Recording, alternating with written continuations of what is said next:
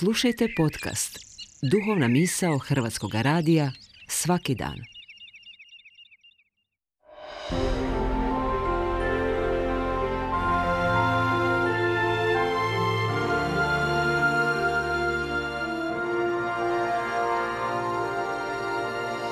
Duhovna misao. Urednica je Blaženka Jančić.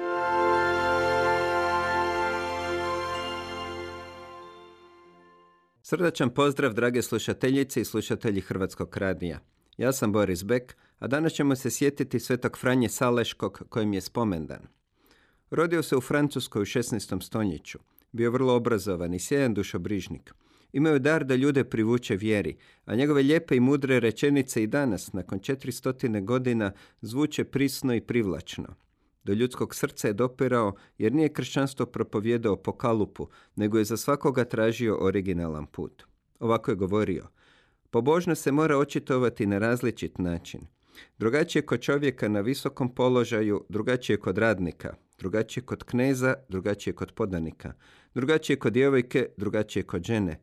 Bilo bi neprikladno da biskup živi kao pustinjak, plemić kao redovnik ili trgovac kao svećenik. Papa Ivan Pavao II.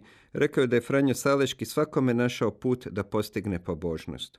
I muškarcima i ženama, i lajcima i redovnicima, i mladima i starima, i oženjenima i samcima, i vojnicima i trgovcima.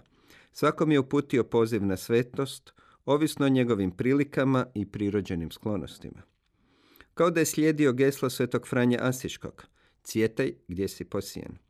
Izbilja sveti Franjo Saleški kaže na jednom mjestu – ne treba sijati na polju susjeda, nego samo na svojem. Opasno imati srce na jednom mjestu, a zadaću na drugom. Franjo Saleški svetac je baš onih koji žive u svijetu, u obitelji, u jurnjavi. I kad bih se nalazio usred ljudske vreve, opet bih mogao biti sam sa svojim Bogom, kaže on. Ne samo da se pobožnost može naći u gužvi, ona je samo tamo. A što je pobožnost za Franju Saleškog? Prava i živa pobožnost, kaže svetac, je ljubav prema Bogu. Kad nam Božja ljubav krasi dušu, zove se milost i po njoj smo dragi Bogu. Kad nam daje snagu da činimo dobro, zove se milosrđe. A kad dostegne savršenstvo i navodi nas da postupamo brižljivo, često i spremno, zove se pobožnost.